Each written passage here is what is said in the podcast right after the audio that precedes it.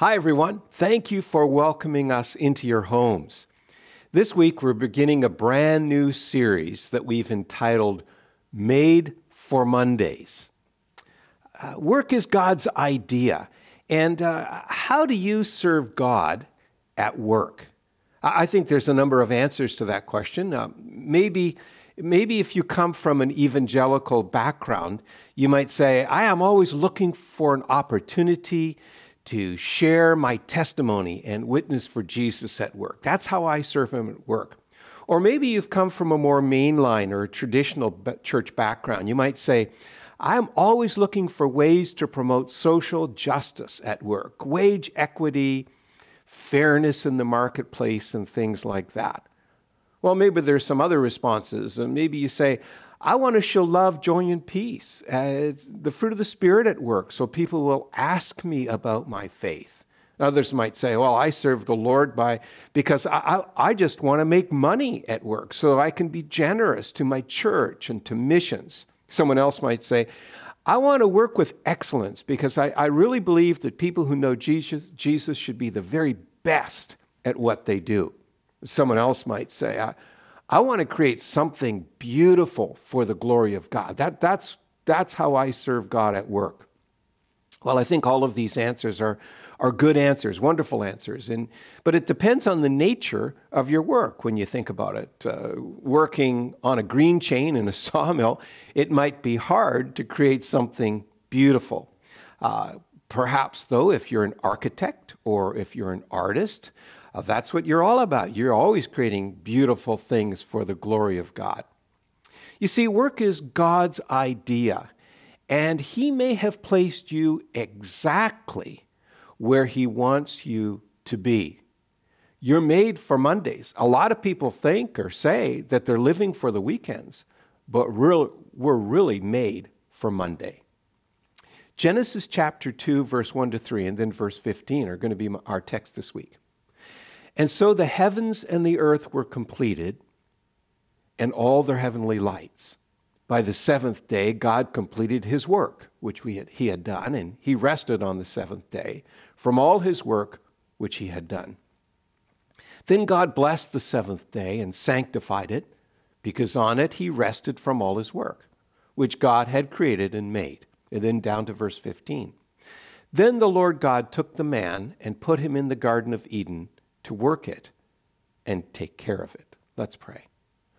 Father, thank you for your great plan in our lives and that you have created work for us to serve you, to represent you, to find ways of uh, best uh, living out our lives so that we bring glory to your name and who you are. Help us, Lord, as we as we think of these, these texts and as we think of these principles to apply them to our everyday lives because, Lord, you've made us for Monday. In your name we pray. Amen. First of all, we should note that in our text, when it says that God rested, it doesn't mean that he was tired or that he needed a nap. Uh, this is an anthropomorphism, and that's a $10 word that basically means it's a biblical way of describing God that use, uses human terms or a human kind of likeness. For example, we, we read at times about the arm of God in the Bible. and uh, of course, God doesn't have a human arm, or it it says in Scripture that God repented of doing something. It, it doesn't mean quite the same uh, when it's talking about God, or that God was angry. These are uh, human ways of trying to describe God who is indescribable. Uh, there's that passage in uh, uh, Psalm 91, verse 4, that says that uh, God gathers us under his wings. Uh, maybe we could call that a chicken pomorphism because it's describing God in, in terms of a bird or a chicken, uh, like a, a hen gathers her chicks under her wings. And so we know that when the Bible says that God rested, it doesn't mean that he, he stopped work. It really means that he rested from his, creative, his creative activity for a time. But he still works. Even on the Sabbath, God is still working.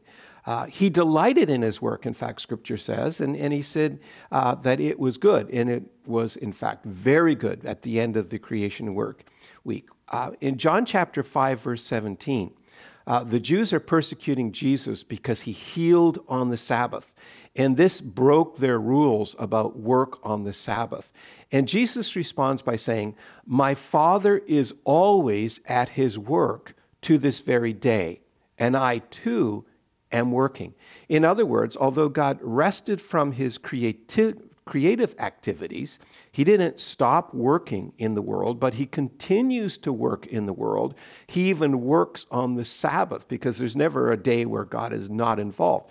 We know that uh, Scripture teaches that God is creator, redeemer, and sustainer. He continues to create.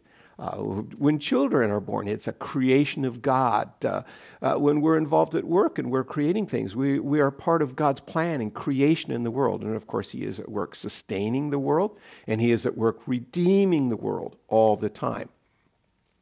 Humankind has been tasked with God's responsibility f- to carry on His work in the world as his representatives. This is, this is the gist of the Genesis story and the text that we read a little bit earlier. Uh, if you look back at the creation story to chapter 1, you will see several descriptive words that God gives to humankind that he is to fulfill in his work in the world. Uh, the words are, are in verse 28 of chapter 1. We are to fill it, subdue it, and rule over it. And then in verse 15 of chapter 2, the passage at which I read, we are to work it and care for it. In, in, fact, that word, that phrase care for it is the same word that's translated keeper. When Cain is asked about his brother whom he'd murdered, he said, Am I my brother's keeper? Uh, it, the same word. Uh, am I the one who is to care for? So we are to care for the earth as a keeper of the earth, and, and thus the phrase we are to be earth keepers. So, our jobs, what, no matter what your job may be, fit into one of these categories. If, if you're raising children, then you are filling the earth. If you're building homes, you're filling the earth. Perhaps you're building a dike or a dam to, to stop flooding. You're subduing the earth. If you're working in a medical uh, field uh, as a practitioner of some type, you're actually subduing disease. And so, all of our occupations, all of the things that we do from Monday to Friday, are really a fulfillment of God's call for us to work the earth, to fill it, subdue it, to care for it. So, work then is God's good idea. It's not a result of the fall. It's not a result of the first. And I think, I think sometimes we think that, that work is like that, and, and that, that people have this feeling that, that they're really serving God on Sundays, they're really serving God on the weekends, uh, but w- the work week is just, well, that's just something they have to do because uh, the world isn't right, the world isn't wh- what it was supposed to be. Actually, God created us to work as His representatives in the world. Uh, we are participating in God's plan for the world when we are involved in our occupations. You're made for Mondays. You're not just living for the weekends. Well, this contradicts, I think, three popular views that are uh, rampant in, in our culture.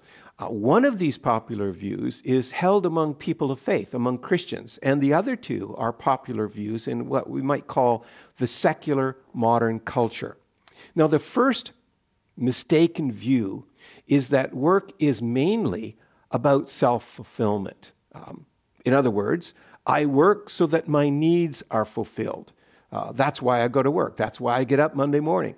My self esteem uh, is, is uh, improved because of work. Uh, it fills my tank, it fills my cup. That's why I work. It's, it's about attaining a, a sense of satisfaction or a sense of joy. Uh, my need for toys, my need for uh, the finer things of life. That's why I go to work, to, uh, to serve that need to be fulfilled.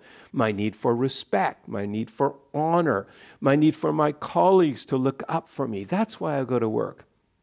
Well, I think this creates great disappointment in the majority of people. Uh, while you can find some fulfillment at work, it is really hard to find a lot of fulfillment at work because most work becomes very mundane and routine and boring. And in fact, most of the jobs that people, people do, they'll not find a great deal of fulfillment, of self satisfaction in the workplace. Well, maybe some, some do, but most people won't. And, and besides that, it's really hard to get enough self fulfillment from work to really satisfy us because we have really, really deep needs for self fulfillment. Uh, your real self fulfillment can only become through your relationship with Jesus Christ. He is the one that fills your cup. He is the one that makes you feel as if uh, you have what you need in order to feel satisfied at work. And uh, any other quest, the quest to find work to satisfy us, to, will really end up being quite uh, hollow, quite empty. Uh, it, it's hard to imagine someone working in the sanitation department uh, of the city to find self fulfillment from work. Though, though I must admit that um, actually I kind of find a lot of satisfaction when I go to the dump, when I'm working construction projects and, and I get to take a trip to the dump. I find it rather cathartic to get rid of stuff, to clean up stuff. And I, was, my happy place is going to the dump and, and getting rid of things.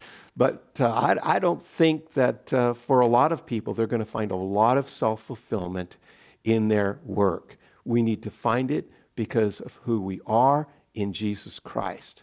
And unless we are finding it in Jesus Christ, we will always be longing, always searching for self fulfillment. Well, I think the second mistaken view about work is that it determines our identity. This is a little different than finding self fulfillment. This is about finding who we are at our work. It's, uh, it's often the second question we ask of, of new friends uh, What do you do for a living? Because uh, we sometimes, and uh, perhaps even usually, identify people with what they do for a living. Now, by the way, this, I, this is a rather modern problem in, in the ancient world, in the biblical world, and in fact, up until the last century or so. Uh, people did not look to their jobs to find their identity. Older cultures identified uh, their heritage as how they found their identity. This is why genealogies were very important in Scripture because you are, were who your parents were or your grandparents. And so people, in introducing themselves to one another, would often refer to their parents uh, or perhaps to their clan or perhaps to their part of the country where they were from. I noticed this most remarkably when I was a young uh, boy, actually. Uh, I was uh, visiting my uncle on his farm, working on the farm, in fact. And I went to town, just a very small town in southern Ontario. And I was walking downtown, and a man came out of the shop and looked at me and pointed at me and said, Are you Gordon's son or are you Arnold's son? Because he immediately identified me with my clan, with my, with my family. And I thought that was so remarkable. Being a city kid, no one would ever ask you those kinds of questions. But people in small towns and farming communities, they identified you by your heritage, by your family background. Um, uh, this, this view that we can find our identity at our work is, is actually soul damaging for most people because most people do not identify themselves or do not want to identify themselves with what they do for a living. And, and when you think about it, uh, we're really human beings, we're not human doings. And we should find our identity in Jesus Christ, in who He has called us to be, and who is, He has made us to be, in that we are been, been created in His image rather than in our workplace. Well, the third mistaken view regarding work is peculiar to Christians. Uh, and maybe you've held this view. It's peculiar to people of faith. It's the view that work is our calling. And, and you people, people talk this way all the time. You know, what, what, are, what are you called to do? What's your occupation in terms of your calling? This is not the biblical view of work. We are called by Jesus not to our occupations, but we are called by Jesus to discipleship, to be his followers. In other words, uh, 1 Corinthians chapter 1 9 puts it this way God, who has called you into fellowship with his Son, Jesus Christ, and Lord is faithful. So the term calling, kaleo in the Greek, is a, is a strong word. In, in fact, it, it actually could be translated summoned. We have been summoned by God not to an occupation, not to work, but rather to fellowship with Jesus Christ. To, in, in our text, fellowship is the word koinonia, which means fellowship, sharing, relationship, intimacy with Jesus Christ. So when the Bible talks about calling, it never refers to a particular occupation, it refers to discipleship. You have been called to be a follower of Jesus Christ, to be in relationship, in fellowship with Jesus Christ. And we live out that calling, uh, whatever occupation best suits our needs and giftings. You should not be seeking your calling as a believer. And sometimes you hear Christians talk that way. I'm, I'm, I'm looking for what God has called me to do. No, you already know your calling. You're called to be a follower of Jesus. You're called to be a disciple of Jesus. You don't need to seek for that anymore. You rather need to seek out where you best fit in God's plan, where you best fit in the kingdom. But your calling has already been established. You have already uh, heard the call and responded to the call when you have become a believer and follower of Jesus Christ. We just need to find the best way to serve him. And sometimes followers of Jesus get this idea that the, the will of God is their calling. And, and this creates kind of a schizophrenic kind of Christianity where they're always seeking this calling, this, this perfect will of God in some occupation.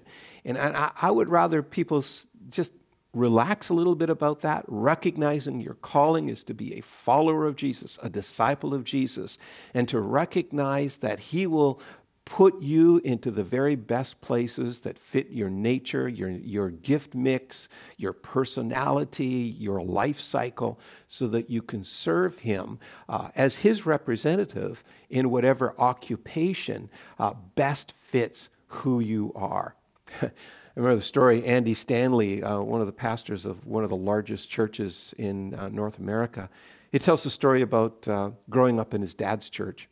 And his dad would often have altar calls where they would, where would call people to front who were perhaps seeking a calling of God uh, into an occupation or into ministry. And, and Andy used to look at that and not quite understand that. And uh, uh, one day he talked to his dad and he said, uh, he, as a young adult, he said, he said Dad, um, I know you talk all the time about God's calling uh, into ministry or into some occupation, but you know, I don't feel that. But do you think that God might take a volunteer?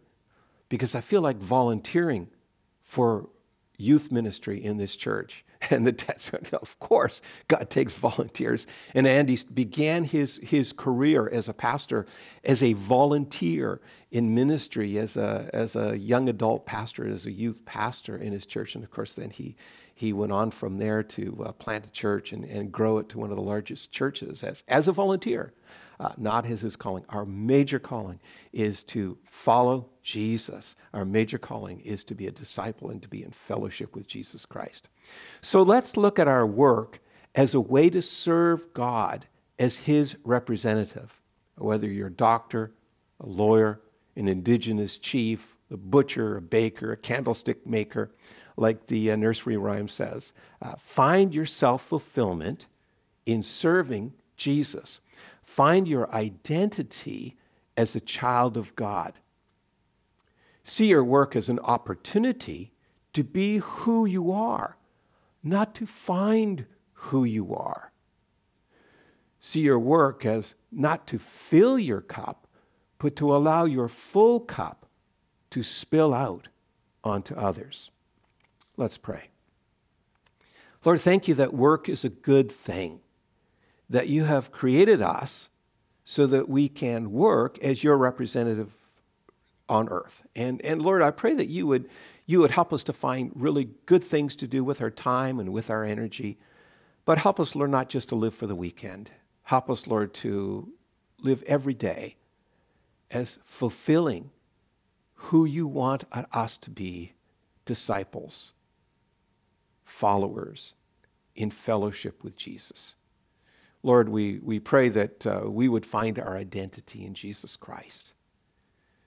Thank you, Lord, for you are a good God and you do great things in our lives and we love you and we appreciate you. And i pray for all those people who are who are struggling with employment right now and wondering about uh, what they should be doing. I, I, pray lord that you would guide them and lead them and that you would help them find the right fit for their lives thank you lord that we have been made for mondays in your name we pray amen we're going to take a few minutes and uh, listen to some music, and I'm going to ask you a question. And uh, perhaps you could ponder this question during this next minute or so. Knowing what you know now about identity and self fulfillment, what would you say to yourself 10 years ago? What would you say to your younger self that might help you? So take some time and think about that. J.R.R. Tolkien uh, the writer of The Lord of the Rings, struggled to write uh, that book, uh, that series of, of uh, books, actually.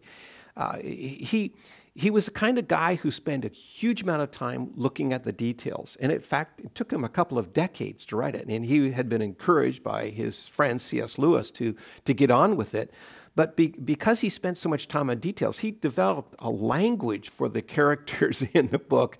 And uh, he, he spent so much time worrying over the accuracies and the, exactly how he wanted to say it that, uh, you know, he, he often just frustrated himself and felt he'd never, ever finish. And in the midst of all of this creative work and in, in the midst of his frustration, he was asked to write an article. And he, he wrote a short story and he called it Leaf by Niggle. Now, niggle is an older English word which means to waste your time, to become preoccupied with details.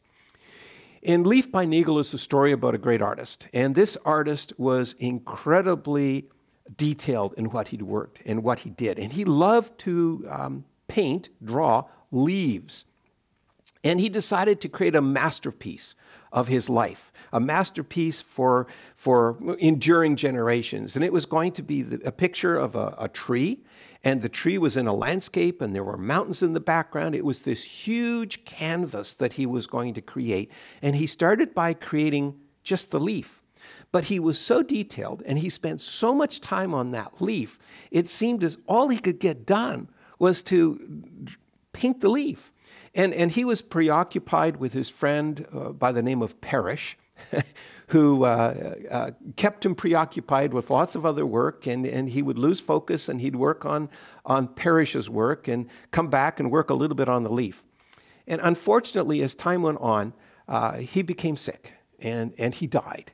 Uh, and he was so disappointed as, as he was dying because he said, uh, You know, my whole life I wanted to create this masterpiece, this enduring legacy that would, that would be this wonderful picture of God's creation. And, and I didn't even finish the leaf. But he, when he got to heaven and he was uh, uh introduced to the wonder and the beauty of heaven, he came across the painting that he had just begun. And not only there was the leaf, but there was the tree, and there was the mountains, and there was the forest, and there was the, the whole grandeur was all there.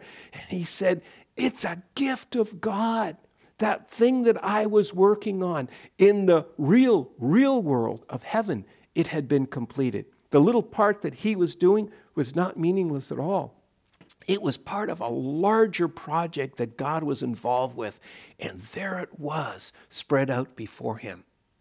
And so with you and I, no matter what we're doing, no matter what our occupation may be, no matter what we put our hand to or our minds to, it's, it's just part of a whole. It's just part of something that God is doing and will complete. And someday, I think we will see the completion of that when we all get to share glory with Jesus. Our doxology for this series is this Now to him was able to do immeasurably more than all we ask or imagine, according to his power that is at work within us. To him be glory in the church and in Christ Jesus throughout all generations, forever and ever. Amen. God bless you. Have a great week.